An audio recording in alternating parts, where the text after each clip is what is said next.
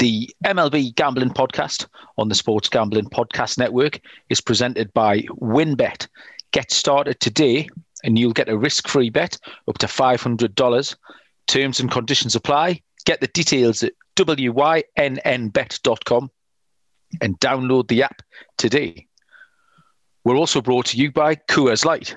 When you're sweating out your bets, remember to take some time to chill and grab the perfect cold refreshment, Coors Light. We're also brought to you by Underdog Fantasy.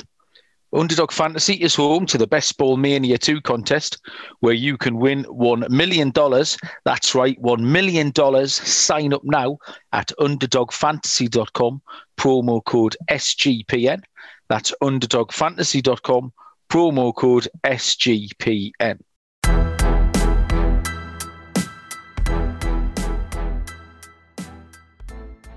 Welcome along, everybody, to the MLB Gambling Podcast on the Sports Gambling Podcast Network. My name is Malcolm Bamford, here to take you through the MLB action, what's happened this week, what's going to happen this weekend. We'll make some picks and uh, give you some pointers. And to help me along that journey tonight, as always, from Houston, Texas, is Munaf Manji. Munaf, good evening. How are you doing? Good evening, sir. So should I just say good night to you? Uh, I know it's later for you. You're about uh, what five hours ahead on Eastern Standard Time. Yeah, we're getting on the uh, on towards the cusp of midnight. But um, yeah. I've been out. I've been out working tonight. I've been. Uh, but obviously, I'm a bit of a. I'm the poacher when I'm in this situation. But then earlier tonight, I turned gamekeeper because I've been uh, I've been running the blackjack table. So yeah. I like to keep I like to keep myself on both sides of the line. Moon, I've keep my options open. Dealing blackjack at a wedding. I mean, that's real DJ stuff, there, isn't it? Oh, you gotta love it. Uh, you know, you got a wedding, but hey. Once you say I do, be like, "Hey, wife, uh, I'm taking a break. I'm gonna hit the blackjack table." So that's pretty awesome. Malcolm, a man that wears many hats. So uh, appreciate you. You know, I know it's late there, but you know, we're gonna keep on pounding out this content for our listeners.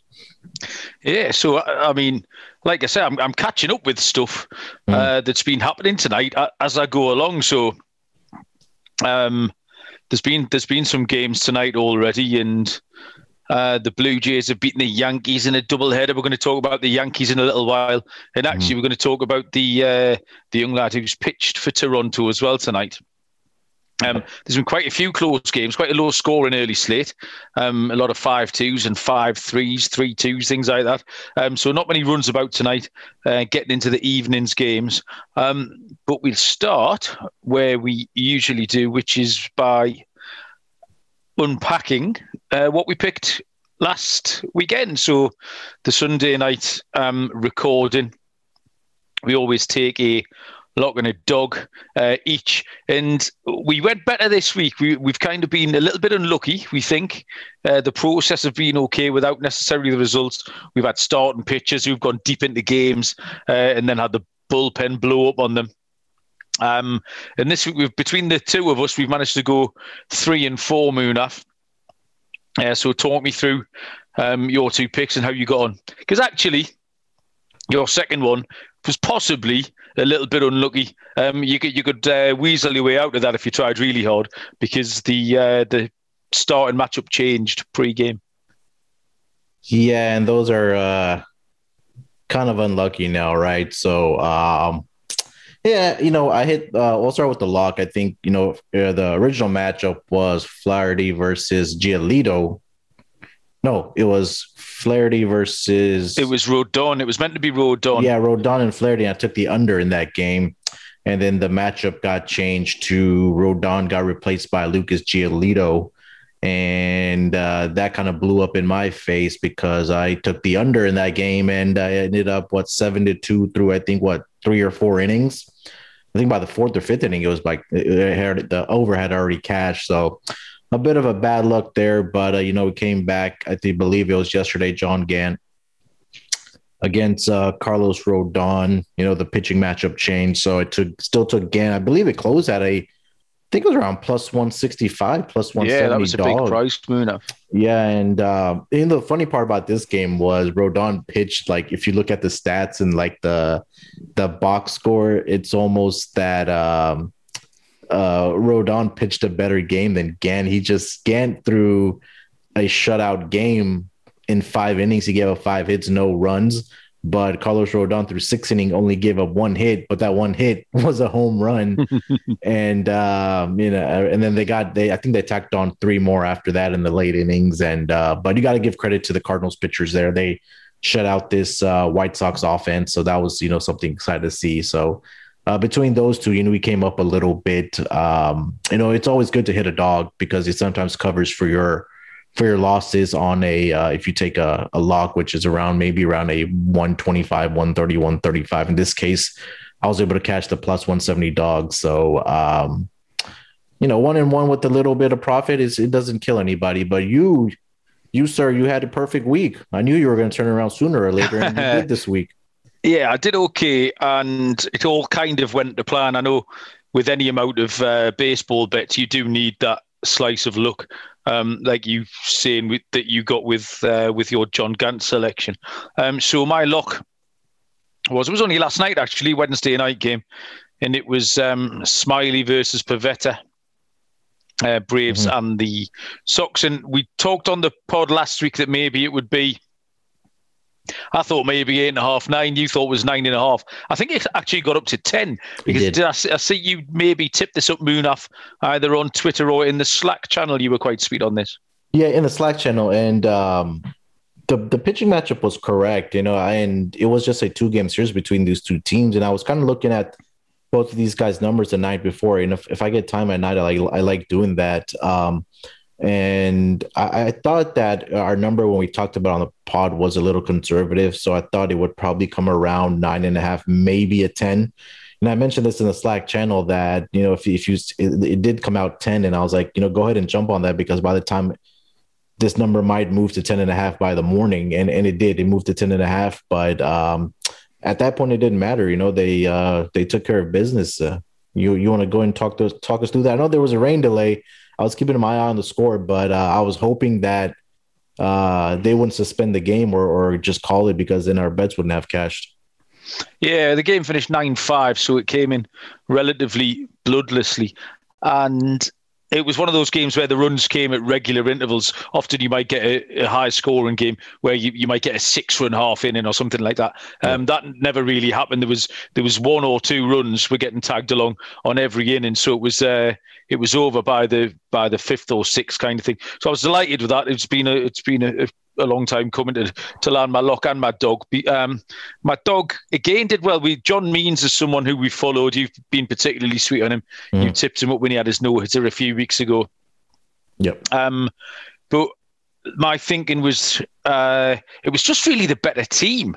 Uh, and Minnesota had shown a few signs of life. Uh, they were in that extra innings game on actually on Sunday night when we were talking, and they got the they got the win. Uh, Karinchak gave up um, three runs, which he hasn't done all season, uh, mm-hmm. and Minnesota got their first. Uh, extra innings win, so it eventually landed in a black number where we've been chasing the Reds for the last few weeks. Um, but they'd been shown a few signs of life, had Minnesota, yeah. and Shoemaker. Uh, Shoemaker did well. He was three one up through seven, mm. um, which shows that the process was kind of right. And they broke it open late on and won that eight to three. Yep. So between us, we went three and four. Um, we can excuse you yours because of the pitching change. Uh, so we'll let you off there. Um, our site picks, if you go to tallysight.com or look on the sportsgamblingpodcast.com and embedded on the MLB tab are our uh, side picks. I've managed to get to 23 and 20 for the week. I seem to be stuck on this number. It's either 53, 54, 55% every week. However, there's a little caveat here because after Tuesday night, I was 7 and 15.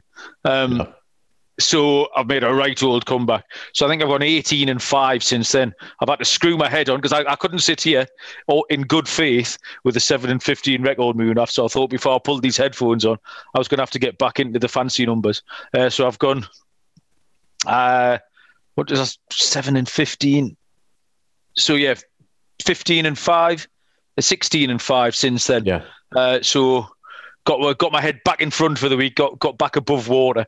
Um, and still looking to see what happens on this, uh, tonight's slate of games. Uh, Will's been doing all right again. Uh, I noticed Will Moorman uh, was hanging around the 60% mark, which is quite low for him. He's not, uh, he'd be disappointed with that. He, his percentage normally starts with a seven. Uh, yeah. How have you been going, Moona? Yeah, I mean, yesterday I think I kind of got my head back above water, but today's a little.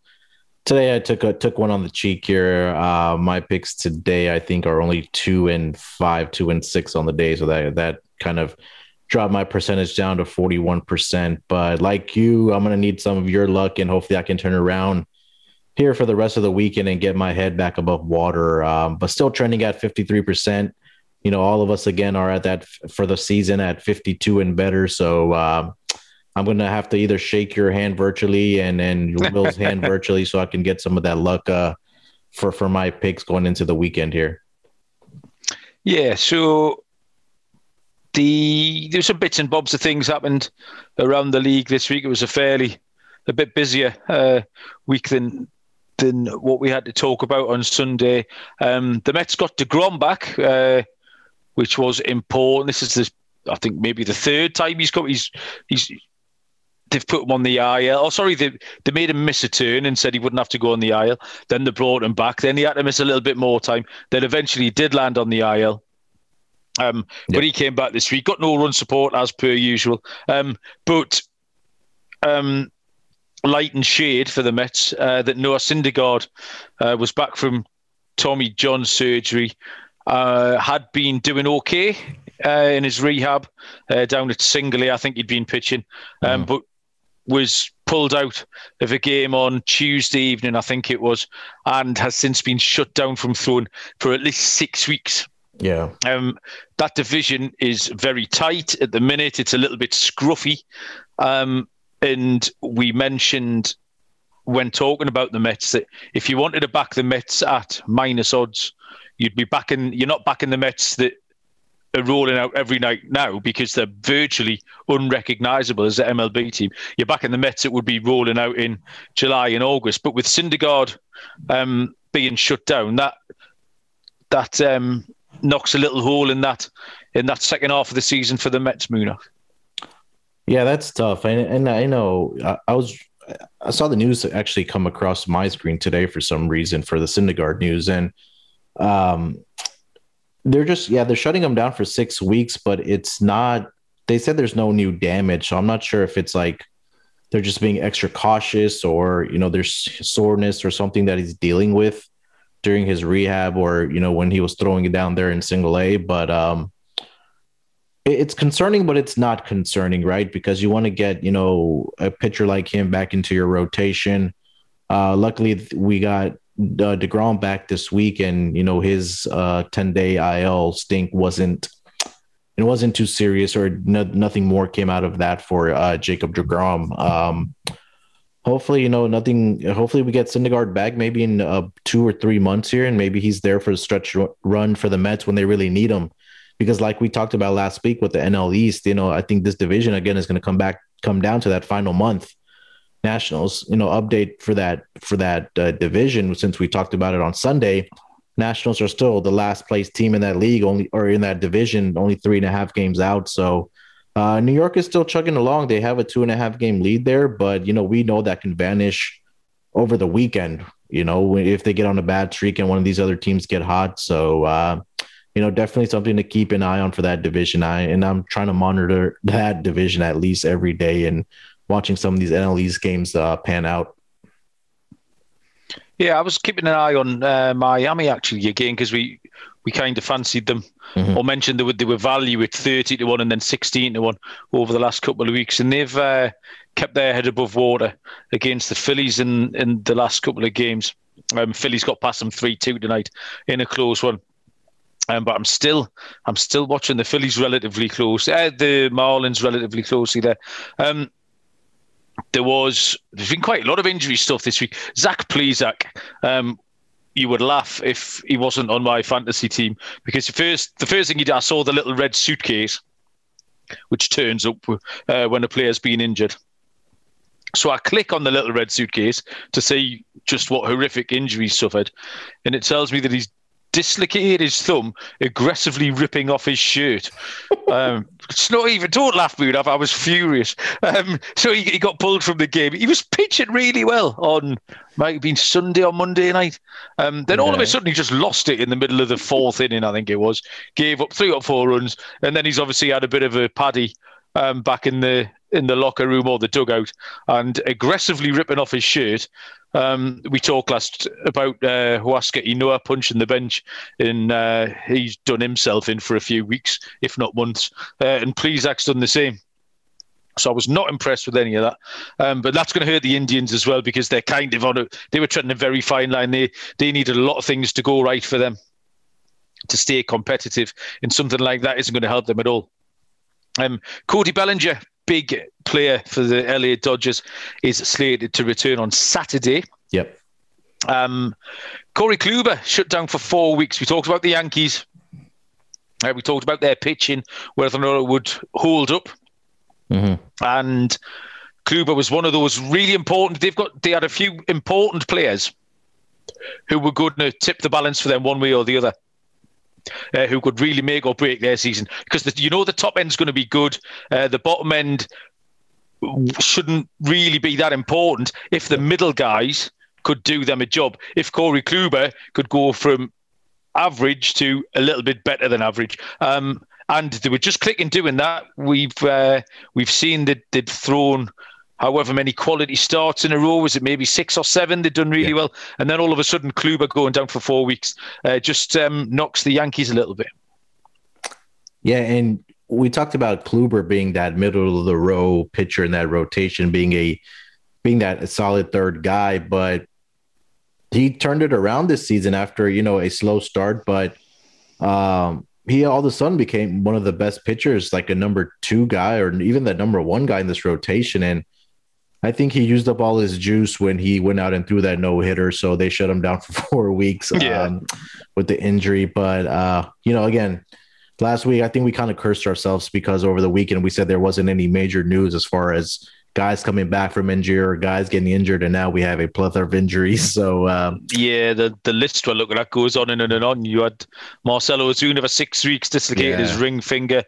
Uh, Bryce Harper, I don't know what the Phillies were doing, mucking about with him. He was clearly injured. Yeah. Um, and they said he would have to miss a day, then maybe two days.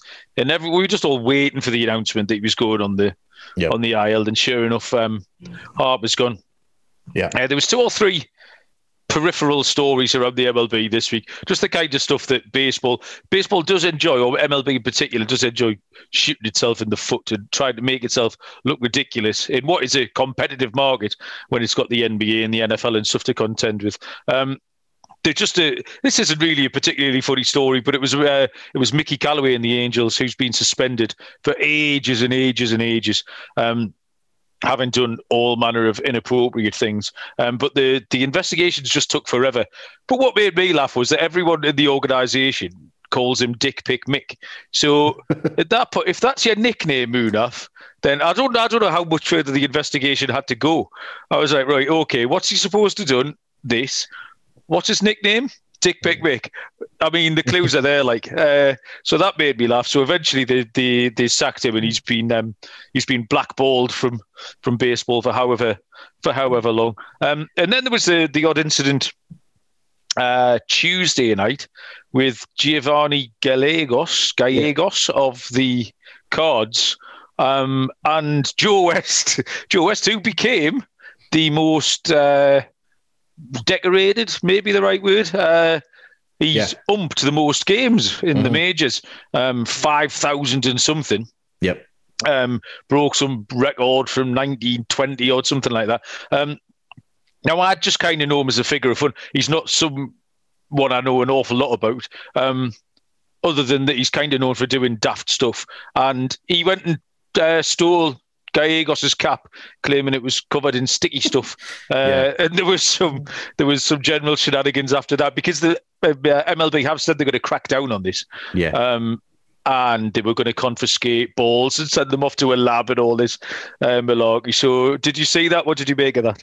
I did. I was watching that game. I think that was the one with uh, John Gant started, and uh, oh, of course it was. Yeah, yeah. So I think he came in for like either the seventh inning and. Um, uh, I tuned into it and it looked yeah I tuned in right when like uh, he was asking for his hat to be replaced, and then Joe West took his hat and I think he he gave it to the ball boy of uh, the White Sox and he's like, and go do what you need to do with going to go give it to the proper authorities and the funny part is that he still went out and pitched a stellar inning uh, yeah. for for the Cardinals and. Uh, I believe he, I think he got two out of the three outs were strikeouts anyway. So it, it wasn't like he needed the sticky stuff or whatever. Then uh, they whatever. said that his um, his spin rate was down 30 RPM. Well, I don't know if that's a lot or not a lot.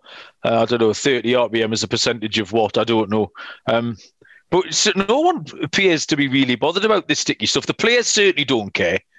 Um, if anything, the, the kind of the bat say it gives the pitcher a little bit more control, so they're not getting beamed by balls flying at their head at 100 mile an hour. Um, the player seems to be the one, the ones that uh, are bothered the least by all of this. So um, I don't know why um, MLB seem seem yeah. so intent on that. But uh, the, the, way Joe West goes about it uh, is just particularly funny. Like he's got, I quite enjoy his mannerisms. Although I imagine if I if I had a dog in the fight and he was umpiring the game, then uh, I can imagine he uh, he would get on my nerves a little. But but um, yeah, that made me laugh this week. Um, what I really wanted to break down betting wise this week, Munaf, and mm-hmm. I haven't been able to find any odds, but watch this space. We are going to get stuck into this. Um, and I don't know how much this would have come on your radar or any of your countrymen's radars.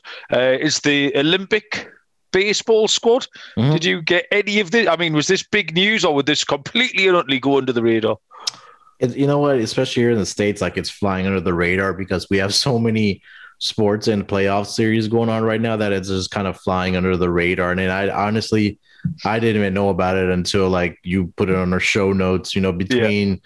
baseball going on and NBA and hockey playoffs, and you know we're ramping up for the football season. It just kind of flew under the radar. So, um, uh, I, I mean, I don't have much. For, I know you, it was a discussion topic that you wanted to. Uh, it, uh, it was just, it was just, it was another one of these sort of unusual, unusual things. I think the rules were that the the players couldn't be on a forty-man MLB roster. Okay. So what you've ended up with is this. There's a bit of it's, it's kind of a donut of a, uh, of a roster. You've got a lot of old guys at the top. Mm-hmm and then there's nothing in the middle because everyone's playing MLB in the middle, and mm. then a load of young guys at the bottom. But there's some names on here. Um, he has a name for you, Jarren Duran. He's one of your boys, isn't he? Yeah, the Red Sox. Mm-hmm. Um, but then you've got people like Matt Kemp. Um, wow, who was yeah, yeah, exactly. Mate, there's a there's a lot of wows in here. You know, this is what uh, appealed to me about it. Jon Jay is in there. Um, Matt Wieters, old catcher. Mm-hmm. Um, Todd Frazier um, is in there. Is and that on he, a roster this season? I thought he was. No, he um, he, I've seen him in a Rangers shirt early in the year. Probably got released. Yeah, released by the Rangers. Hmm. Um, yeah, he's got a, a free agent, and then there's uh, there's people who've pitched fairly recently. Logan Forsythe. Um, there's a hmm. genuine um, prospect uh, what's his name? Uh, really good. Oh, Matthew Liberatore, uh, who's probably what he's one of the top cards prospects. Uh, yeah. David Robertson, relief pitcher. Remember him? Was he the Yankees and the Phillies? Yankees, maybe White Sox, I believe. Yeah. Yeah. So it was just a, it's just a really funny list of names to go down. If I gave you the list of names without any other information and said, "What have these people in common?" I don't know how many guesses you'd have to have before you said, "Is that the Olympic baseball squad?" yeah. Because um, it was just a just an odd thing. Um, but I then went down a rabbit hole of looking at the mm. Olympic baseball baseball squad. Um, and it's been a few weeks since I gave you some uh, some trivia, Munaf. Sure. Uh, so it's a, it, the the Olympic baseball tournament is an eight team tournament. Mm. Um, and there are already, I think, six teams qualified. Okay. So I want you to give me as many of those qualified teams. I mean, I think I reckon you can make an educated guess. It's I'm going to set the the line at four and a half here. So you've got 30 seconds. Give me four and a half of these qualified teams for the Olympic baseball. Qualified for the Olympics this coming summer yeah. next? When is it? This one, yeah, yeah. Now Okay, soon, so cou- couple of months. Um, I think Cuba should already be qualified. No, Uh, nope. man. Oh golly. uh, Mexico. Mexico have qualified. They were the best team from the Americas, apparently. Okay. Um, I don't think Canada would be one. Uh, God. Um, Japan. Yes, Japan qualify as hosts. South Korea or Canada were eliminated in the group stage. Cuba were eliminated in the group stage. You're not- Canada You're not far Cuba away. was eliminated. Yeah, yeah. I think. I mean, it's they only play three games, so uh, Cuba won one and lost two, and that's enough. Like it's not. You don't get much to have a run at. You went for South Korea. Yes, have very much qualified. Okay. Uh man, God, who else would there be? Um Korea. Already said Korea. Uh you said six I've already qualified. So I already said three. Uh God, I don't even know. Canada, you said got knocked out. Um Mexico, Japan, Korea, Cuba, you said knocked out. I have no idea what the other might be. Netherlands, maybe. Netherlands were they finished second in qualifying, and this is the odd one. I don't know how many guesses you would have had to have before you said Israel. You know what? That was kind of pondering in my mind, but I Was it really? I didn't want to look like an idiot saying Israel Oh, for baseball. Munaf, you could have you could have taken you could have won the speedboat if you'd said Oh. Israel. It's okay. You've been unlucky. Uh, thank you for. I get. I love like um, international tournaments Mhm. because obviously it's football is the it's the Euros this year. We have Euro. What should have been Euro 2020, but Euros and a World Cup because you just never see in th- that the sort of thing where you might see. Cameroon versus North Korea, the sort of thing where these two countries would never ever sort of be matched up or faced up. Uh, and the Olympics is great for that. The, I've actually been watching some ice hockey this week. Uh, the World Championships is on in uh, Latvia. And Yeah. Great Britain, who were traditionally terrible, Mhm. um, have been doing all right this week. We, me and uh, my boy watched. They beat Belarus last night. Belarus had a load of players who played um, in NHL and in the Russian league and the Swedish league and stuff, um, and Britain didn't. Mhm. Uh, and we beat Belarus four three last night, so I've been quite Wow. enjoying that. But uh, I love this kind of mad international stuff. So yeah, like Israel versus um, South Korea in Olympic baseball is something for me to look forward to. Um, one more thing I was going to mention before we crack on with uh, this week's discussion topic um, is the uh, young lad who's pitched for Toronto tonight. I alluded to him in the introduction. Uh, Alek Manoah, one of their top prospects. Um, just if you're a fantasy player, um, he's really he's a must add in all formats, uh, whether it's points, road, or if you've got fab to spend this weekend. Uh, if there's if there's going to be a fab run, um, you might be worth spending sort of even maybe a quarter of your budget. Um, he's pitched tonight. Yeah. He's against the Yankees, the first um, half of a double header. Mm. Uh, Toronto won the game 2 0. Won the game with a box score of two hits allowed, um, six innings pitched, two hits allowed, two walks, seven strikeouts. Um, he actually beat Domingo Germán, who didn't do an awful lot wrong. Uh, Germán only gave up three hits uh, in 5.2 innings. Fortunately, two of them went for home runs. And Wow. uh, yeah, and Toronto won that game uh, two nothing. So it's just a name to watch. Um, Alek Manoah. Um, he'll be, I think, staying in that Toronto rotation. Uh, I don't see a reason why they'd be taking him out. He was actually fairly well stretched out his last three starts in AAA. He had something like a 0.48 ERA in AAA. Um, only over 18 innings, but those 18 innings were three starts of six innings each. Um, so he was he was um, going deep into games in AAA, and he stepped up straight away tonight. Uh, and I don't see a reason why that won't continue. So if you are a fantasy player, um, he might kind of go under the radar. Although tonight um, tonight's start might have brought him to some people's attention. Yeah. Uh, but if you are able to to sneak in uh, and swoop for him, then he might be a man to add for you uh, in all formats of that game.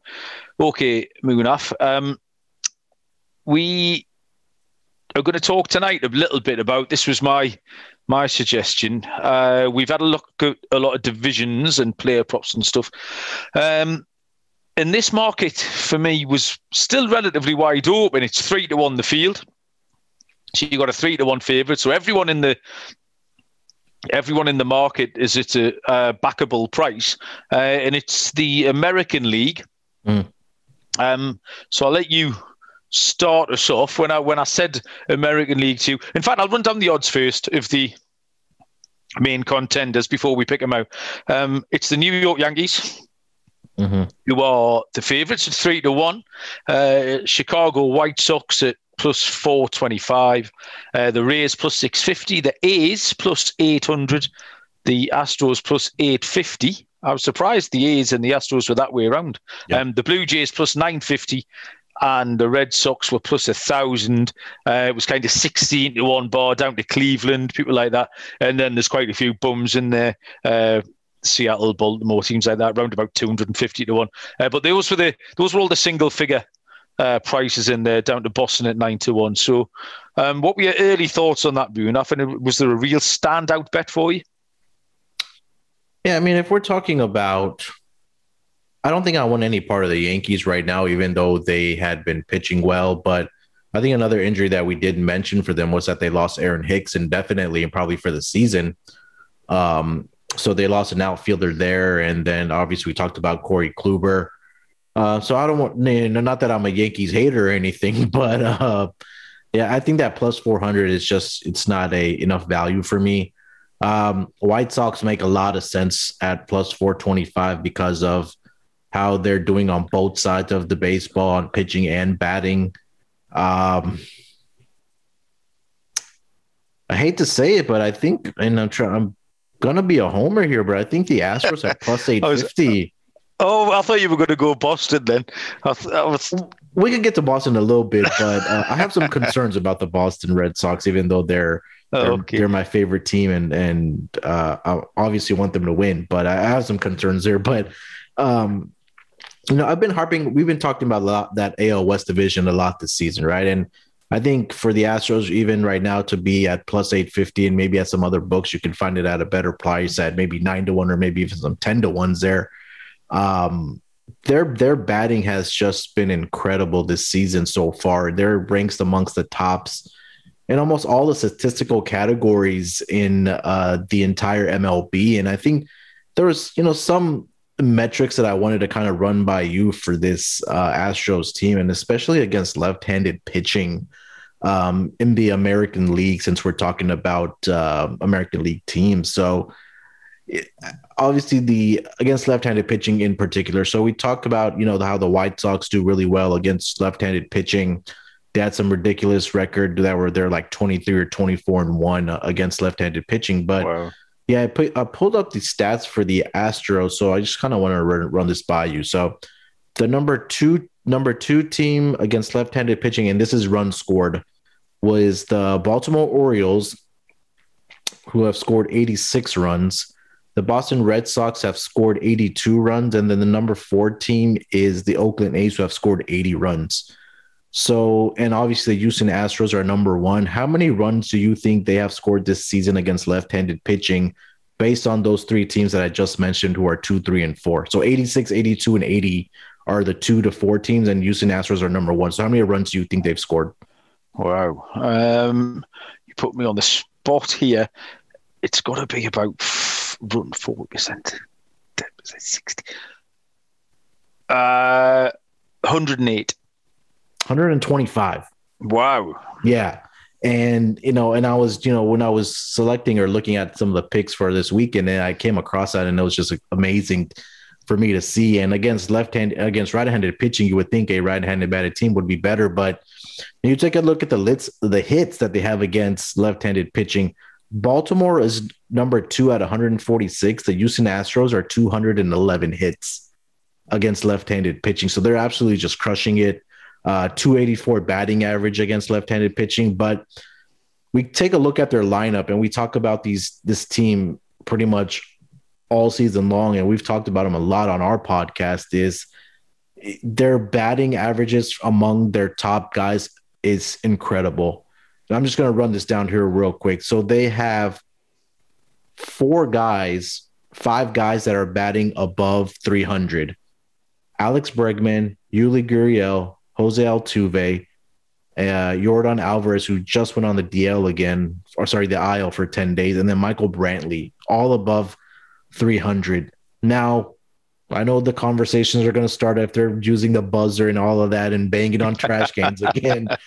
But I, I, think that this is something that we we can't look past, and um, I think this team has. We know they have that chip on their shoulder to kind of go out and prove that that you know they're they've been deemed as the bad guys in, in the in, in baseball and rightfully so, right? Because they did get caught cheating, and players have come out and said or former players have come out and said that every team does it. It was just that the Astros got made an. I can't remember. There was a there was a player in the news this week, Munaf, who's mm-hmm. being interviewed and pretty much spilled the beans on everybody. So yeah, um, I think there's going to be a lot of a lot of teams who just really need to be quiet now because yeah. if they if they keep on pushing it, then they're just going to be as exposed as Houston were. Yeah, and then you know, just the one concern for me, at least for the Astros, is obviously the pitching. Um, you know, Zack Greinke for some reason does really well on the road this season. I think he has an ERA that's under two on the road, and he's just getting hammered at home. But then I, we got news this week for the Astros that Framber Valdez is supposed to be coming back this week. I believe he's either starting yeah, tomorrow or Thursday. Slated to pitch, yeah, that's right. Yeah, and then uh, Jose Urquidy also got a. Uh, I think he threw a game down there in the minors for him to kind of come back up. Obviously, the big thing is that they're waiting for Justin Verlander. Who knows if he's going to pitch again this season? But that probably won't be till September or even October if they make it to the playoffs. So I think for me, the Astros at around plus 850, close to nine to one, I think that makes me makes a whole lot of sense for me to back a team to win this AL pennant. Yeah, I agree with you, Munaf. Um, backing a few things up um, that you've just mentioned, they do have the as a team the best batting average in that league, 268. Yeah. Um, Boston uh, nearest at 260, the White Sox 254. Then it kind of drops off a cliff a little bit. Mm-hmm. Um, there's a lot of uh, 230s and stuff around there. But you mentioned the pitching being of a slight concern. Now they are they're ranked 10th in pitching WAR, but their um, their ERA of 3.86 really deserves to be a lot higher. That says to me they've been a little bit unlucky. Uh, yeah. The Yankees and the White Sox have got a great ERA 3.2, but Boston is sitting in third at 3.94. Um, so they've got a worse ERA uh, as a team than Houston. Yeah. Uh, they're sitting in third in that in that table, and Houston is sitting in tenth. Yeah. So there's been a few uh, a few things where they've been a little bit unlucky. Um, so I think that suggests to me um, that there's that there's a little bit of improvement as well. Um, the Yankees are really a hard team. They're re- real head scratching team. Um, they say that three to one at the minute doesn't hugely appeal to me. I was listening as a I drove home from work about an hour ago, mm-hmm. and I had the uh, radio call of the Yankees, that Yankees Blue Jays game that we just spoke about with uh, young Alek Manoah pitching well. And um, the I don't know her name, but the, the lady who does the announcing for the Yankees on their radio call mentioned the RBI stats, and um, she blindsided the the co-commentator just like you did with me on in the in the left-handed batting stats there, and it was the RBI figure. Um, so, and it was in the division. Mm-hmm. Uh, so Boston have hit 239 RBIs, Tampa mm-hmm. Bay 238 RBIs, and then um, New York were all the way down at 175. That's a huge disparity. I mean, that what 60, 64, 63, and 64 RBIs. That's 25% fewer. That's not just a few. Um, so they're sitting down in 10th, uh, a batting average of 231. We just talked about uh, Houston being up there 268.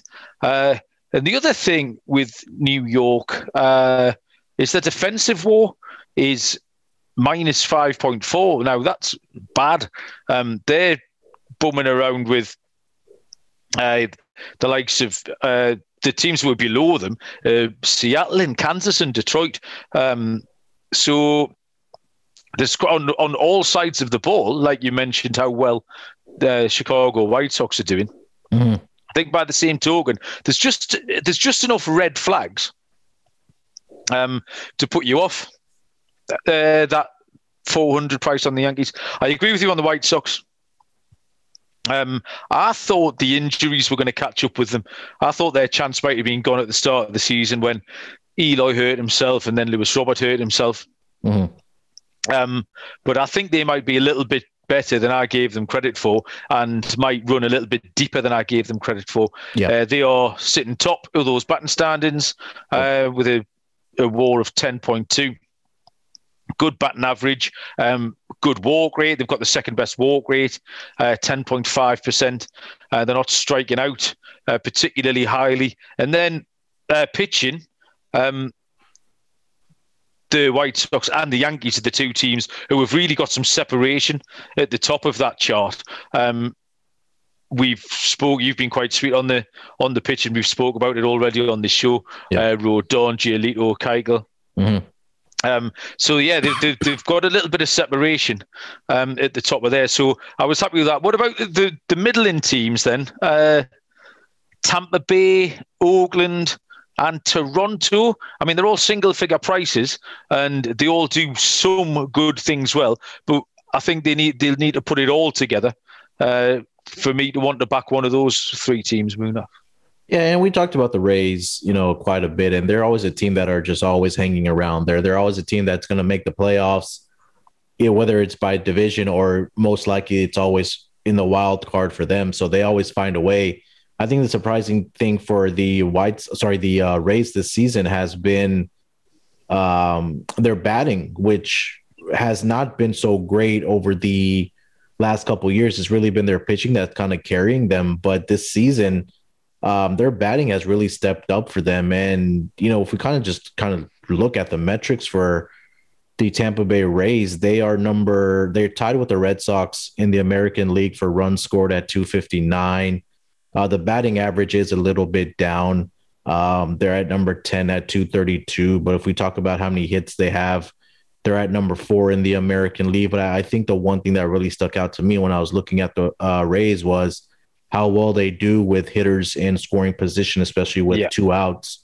Um, they're middle of the pack at six, but you know they really do a great job of uh, driving in runs with guys in scoring position. Uh, Rot, uh, sorry, the Red Sox and the Astros are number one hits in that category, but in far as runs scored, Tampa Bay right up there with the White Sox, Red Sox. Sorry, yeah, the White Sox, the Red Sox, and the Astros. So um, you know, that's interesting to see how well Kevin Cash has really got their batters going. And it's kind of been led by their rookie sensation or, you know, Randy Arozarena and some of those other guys in that lineup. So, um, you know, Tampa Bay is never always the big sexy pick that people want to pick, whether it's between the Red Sox or the Yankees. So I think that's a team that kind of, you know, is in a small market that you always want to keep an eye out for because they always, always find a way to make it into the playoffs. And we saw last season they made it into the World Series against the Dodgers and just fell short. But you know they're they're a gritty team, and I think you know I, am not sure those odds are good enough for me to bet on them at that price. If it was anything from ten to one or, or higher, I probably would have pulled the plug. But for for me to see them at plus six fifty, it's uh it, it's kind of I uh it's kind of surprising to me. Yeah, the other thing they've been doing is uh, running. They've been stealing a lot of bases. Um, yeah. Again, that's something that you kind of have to do is to manufacture runs. Um, and the, the difference, they've stolen 28 bases.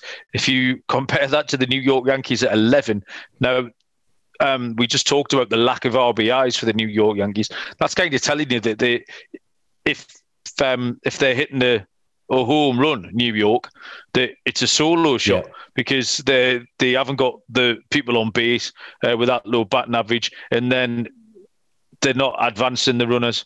Um, so that's something that uh, Tampa Bay have done really well. So it's something the rest of the league you kind of associate with the with the, with the poorer teams. Kansas City uh, lead in 36 with, with Merrifield and uh, or what really would have been Mondesi. That would have been way up there if he had he not been injured. And maybe you don't associate as much with the top teams, although uh, the Padres are running absolutely all over everybody. uh, yeah. this this season. But um, yeah, that's something that Tampa do as well. They just kind of all round all round do absolutely everything. And you're right, the pitching, the pitching's been absolutely excellent. Uh, uh, team ERA of three point five two, which is third. Behind those two, we just said that the Yankees and the White Sox had created some separation there, uh, but Tampa Bay, Mm-hmm. Um, are really on their road in third. They've got there in their own tier in third. The things then drop off to kind of 3.7s and 3.8s, where it brings in all these middling teams. Yeah. Uh, Oakland and Cleveland and uh, Houston and Toronto. So yeah, Tampa Bay. Um, they kind of they do sort of live in their own tier where they're not they're not particularly fashionable. Um, they're not going to be the uh, the people's choice like the Yankees and the White Sox, um, but they are better than the teams that I would say immediately below them. Um, maybe with the exception of the Astros again, we've I, I feel like we've laboured the point a little bit on the Astros yeah. uh, over the last month because every market, they whether it was the the, the division or we, the, the Astros tend to jump out a little bit for us. Mm. Um, and finally, Munaf, on your I'll give, I'll give you last word on this on your Red Sox uh, plus 1,000. What, if anything, what would put you off uh, Boston? Yeah, I mean, we know that they're a great offensive team. We, we already talked about the offensive numbers for the American League, and Red Sox are uh, either the best or up there, tied with the Astros as being the best, whether it's in batting average, runs scored, hits, and all those good categories. But you know, the concern for the uh, for the, for the Red Sox is the pitching, right? Because I don't think there's still a true number one ace on this team like some of these other teams have.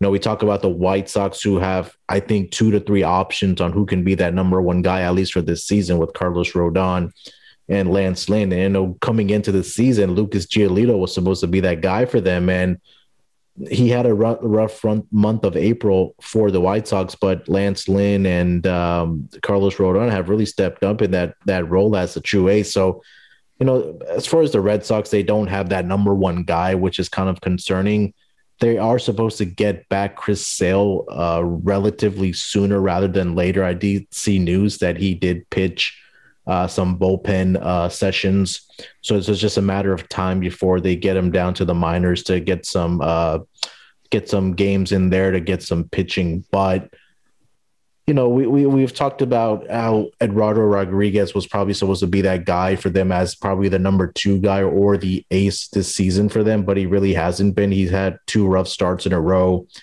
You know, Alex Cora came out and said they're not really concerned about him. He does have a 5.06 ERA, which is a little concerning. You know, Nathan Eovaldi, uh, another guy that we were kind of high on coming into the season for this Red Sox team. He's been okay. Um, you know, Garrett Richards has been a pleasant surprise, and then you have Martin Perez. So, you know, it's a lot of guys in this rotation that are, you know, three or four guys and in, in the rotation. But again, that true ace is not probably going to come for the Red Sox until they get Chris Sale back. And I expect this team that if they are in contention come to trade deadline for them to be, you know, buyers for a top end arm in that starting rotation with some of these teams that might be sellers. So I think until the Red Sox are, are going to shore up that um, that pitching rotation, uh, I'm not buying them yet. But if it was close to maybe like the 12 to 1 or 13 or to 15 to 1, I would definitely put some dollars down on that because they're still in the fight for that American League East, you know. So uh, I think last night is a prime example that they went up. They had to put up enough runs to win that game, even though they gave up five runs. So, you know, for this Red Sox team, at least for right now, it's going to be that they're going to have to put up, you know, five, six, seven runs a night for them to win ball games until they, you know, figure out what the pitching rotation is going to be for them. Yeah, I think I think it's a it's a fair price. Um, might be the sort of price you take, and maybe if you were a Red Sox fan, because yeah. what they've done is they've put themselves in contention for sure. Um, and their prices on all the markets are probably around about a half uh, of what they were to start with. Um, and I don't think you can underestimate the uh, the effect that the manager's had coming back in. Obviously knows yeah. knows the club, uh, knows the the clubhouse and what have you, um, yeah. and it's just got them ticking back over kind of the way they used to be. So um, they've put themselves in contention, and yeah, and it doesn't take a huge leap of faith. And what is it? That's a it's a, it's a wide open market. I mean, uh, one, two, three, four, five, six, seven teams there, um, all ranked from sort of three to one to ten to one, and it's not going to take much to move the needle uh, on any of those teams. Munaf, I don't think. Yeah, hundred percent. And if I did have to pick, if you had a gun to my head right now, who I would think would go to the World Series if the season ended today, it would probably be the Chicago White Sox. I'll agree with you on that because uh, both sides of the ball, like we said, they they are absolutely phenomenal. Even without with their two injuries, big injuries that they had to their lineup with Eloy and uh, Luis Roberts, um, they they found other guys to step up in that role, and I, and I just can't get away from how well this pitching rotation, especially their starters, have been. You know, guys that have ERAs. I think two other guys are ERAs of under two. We know Lucas Giolito is gonna get back to his form as, as a Cy Young guy. So I'm excited for that rotation for that uh, Chicago White Sox team. But the, you know, the one concern is is that have the players are the players just going to worry about winning, or is Tony Tony La Russa going to find a way to shit the bed and then to just turn this team against him? I don't know, but for me right now, it probably has to be the Chicago White Sox. Yeah, La Russa stayed out of the news this week, which has got to be positive. um, yeah, the, I agree with you. The the what I'd put up there is that plus plus 425. Yeah. Uh, on the White Sox. Uh, that is the selection uh, for both me and Munaf at present uh, for the National League. Um, WynnBET is bringing you the action of real sports betting with the Wynn Las Vegas experience. Get in on all your favourite teams, players, and sports games. Generous promos, odds, and parlays are happening right now at WynnBET. Get started today and you'll receive a special offer of up to $500 in risk free sports bets. Terms and conditions apply. Get the details at wynnbet.com and download the app today. You want some 425? About those Chicago White Sox, get over to WynnBET, get your 500 bonus, and maybe top it up with the Boston Red Sox at 10 to 1. Uh, we've got all angles, all angles covered. Tell you what, though, Munaf, I've had a busy day today, worked three jobs, uh, got home from a busy evening, dealing blackjack to the good people uh, of County Durham tonight. Hmm. Uh, got home, needed a moment to chill before I got into the podcast with you. Uh, needed to hit the reset button for what was next. So that's so when you need a moment to turn off and hit reset, that's when you reach for a Coors Light. It's made to chill. There's only one beer out there that's literally made to chill, and that's Coors Light. The mountains on the bottles and cans even turn blue when your beer's cold. That way, you always know when it's time to chill. When you need to hit reset, just open a Coors Light. It's mountain cold refreshment made to chill. Coors Light is cold lagered, cold filtered, and cold packaged. It's literally made to chill. It's as crisp and refreshing as the Colorado Rockies, perfect for a moment to unwind. Coors Light is the one I choose when I need to unwind. So when you want to hit reset, reach for the beer that's made to chill. Get Coors Light in the new look d- delivered straight to your door with Drizzly or Instacart. Coors, Brewers, Coors Brewing Company, Golden, Colorado, and as always, celebrate responsibly. If you haven't played on Underdog Fantasy, you have to check it out. Their fantasy best ball tournaments are some of the best around including their Best Ball Mania 2 tournament, where you can win $1 million. Plus, you can play a number of games involving parlaying player props for MLB, the NBA, and more. They also have a special NBA playoffs best ball tournament coming up as well. Go to underdogfantasy.com and use promo code SGPN. Don't forget to enter their Best Ball Mania 2 tournament for your chance to win $1 million. That's underdogfantasy.com promo code SGPN. So, Munaf, moving on to the weekend series. Uh, it's currently Thursday night as we record this. Mm-hmm. So we normally have a look for Friday to Sunday, where when we'll unpack um, what's happened over the weekend. Um, what's caught your eye series-wise, pitching matchups, uh, any stories that's uh, happening over the weekend that we need to know about?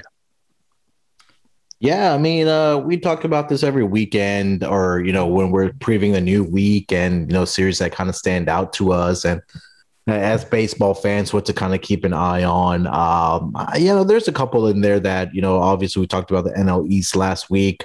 You have the Atlanta Braves and the New York Mets uh, going off this weekend. I think that'll be an intriguing series.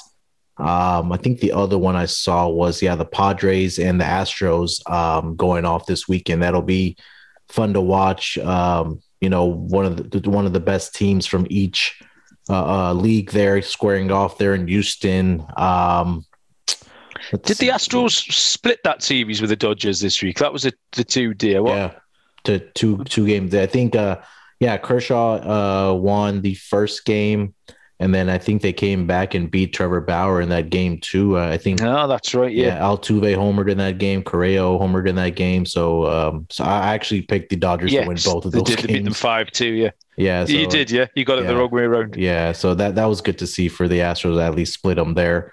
And then I think the other series for me is going to again be that San Francisco Giants and the LA Dodgers. You know, NL West division rivals. Um, you know, San Francisco is still battling in that NL West division, so uh, those are the three that kind of stuck out to me for this coming weekend. Yeah, I agree with you. The the Braves and the Mets is an old one because this is a good chance, really, for the Braves to take advantage of the problems that the Mets have. It's in terms of that division, uh, we dwelt on it um, last week, and the really the the Mets are still the only team over 500. Um, they've won a double header against Colorado tonight, which helps. Colorado were a poor team, uh, and the Mets have managed to to win two relatively low scoring um, mm. seven inning games tonight, which has put them up to a percentage of 545. Um, Philadelphia and Atlanta chasing them at 490. So the Mets have just got a little little bit of breathing space, and they need it because the it's going to be a slog for them uh, in the next in the next couple of uh, weeks, particularly maybe two or three weeks, till they get a few more players back. Uh, so Atlanta, I think, would fancy their chances of getting back, uh, of getting at the Mets. They really need to get at the Mets and close that gap and, and squeeze them a little bit, put a bit of pressure on. Um, the Angels v the A's. Um, I've watched a couple of A's games this week, and I've been again a bit like Tampa Bay. They they they, they seem to be more than the sum of their parts. They they come together, uh, they come together quite well. And the Angels, um, apart from as we've said, having one or two fun players. Um, their pitching's just absolutely horrible. I was one hit away. Griffin Canning cost me last night. I parlayed um, Oakland mm-hmm over Seattle in the race to four runs. Yeah. And Oakland had that uh, nailed down. And I parlayed that with Griffin Canning to let up over four and a half hits, and they pulled him out the game on four hits. Um, so I missed. I was around about three to one, I think the double was. Um, so I was a little bit disappointed with that. But um, the Angels are still struggling, and I do. I've been like I said, I've been slightly. There's a couple of teams that I feel I've been a little bit dismissive of, um, and are maybe maybe they're a little bit better. The the Cubs are one. The mm-hmm. Cubs are winning more games and playing better than I thought they would be. Yeah. Uh, and I think in the Oakland A's, uh, I think are another one.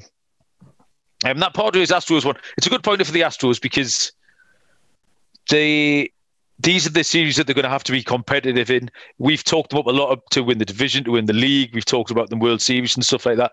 Uh, tonight, plus eight fifty um, to be to win the American League. Um, but these are the these are the series uh, where they're going to have to be competitive against the against the teams that are around them, uh, rather than a lot of the poorer teams. Um, picks wise, then Munaf, we are going to hear, make some picks. That's what we're here for. Um, who's going first this week? What was the situation last week? Because really, I could do with keeping it the same um, because I, I, went two for two. Yeah, I think I've been leading off, so you want to keep it the same way? Yeah, I think we should. I don't want to okay. jinx anything. All right. So, um, yeah, both of my picks are going to go tomorrow night. Um, the first one, I'm going to go with the total as a lock. It's going to be between the Baltimore Orioles and the Chicago White Sox. It will probably come out around nine, maybe nine and a half. Um, but it's going to be Matt Harvey versus Dallas Keuchel. Uh, we know the story of Matt Harvey. You know, he's been really bad on the road this season. He got off to a decent start, and we had talked about this early in the podcast. That was the guy that we wanted to start fading, and we said to wait. And now I think it's a time to get on that horse now and we start go. fading him. Yeah, and you know, like I said, he's been bad on the road this season. He has a 7.03 ERA, uh, 5.4 ERA at night. So he, obviously, eh, some for some reason he does do better during the day. Um, you know, in Harvey's starts this season, they're averaging close to 10.33 runs per game. And then you take a look at Dallas Keuchel, left-handed hurler for the Chicago White Sox. He has a 5.16 ERA at home, a 5.35 ERA. And then we talked about earlier uh, when we were talking about left-handed pitching, or sorry, left-handed hitting.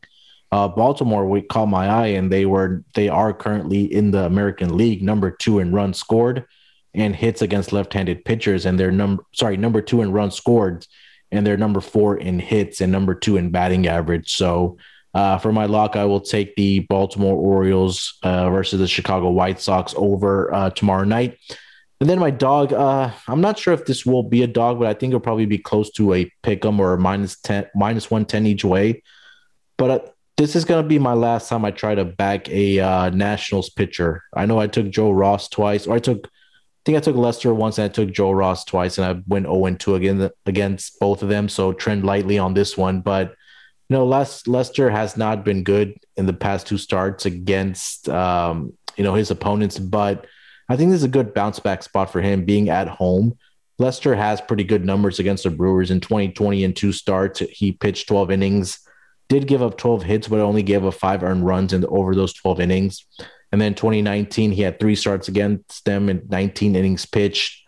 Uh, did allow 20 hits, but only gave up eight earned runs in those three starts. And then you have Brett Anderson that's supposed to be scheduled a starter for the um, Brewers on Friday night against opposing Jon Lester. And uh, he has a 4.91 ERA on the road this season, a 4.6 ERA at night. Washington is number two in batting average against left-handed pitching in the in the National League, and number five in runs scored against left-handed pitching. And then uh, Jon Lester, obviously, also being a left-handed pitcher, Brewers are number 12 in the National League out of 15 teams in batting average, and a number 11 in the hits out of 15 teams in the National League. So um, I think this will be a good bounce back spot for the Nationals going up against the um, the Brewers tomorrow night, and so that's going to be the over in the Orioles and White Sox game. That's my lock. And then it should be probably close to even money or minus 110 each way for Jon Lester taking the mound against the Milwaukee Brewers tomorrow night. Excellent, Munaf. You make a watertight case uh, for both of those. Uh, my lock is going on Saturday night, and that's going to be Zack Wheeler and the Phillies um, over Ryan Yarbrough and Tampa Bay. Um, I just really think Ryan Yarbrough's been found out. I've watched quite a lot of him, and he's kind of he's a bit Kyle Hendricks like. Uh, Kyle Hendricks, someone we've spoke a little bit uh, about the the uh, more of a finesse pitcher, th- chucks it up there. It's sort of 88, 89 miles an hour.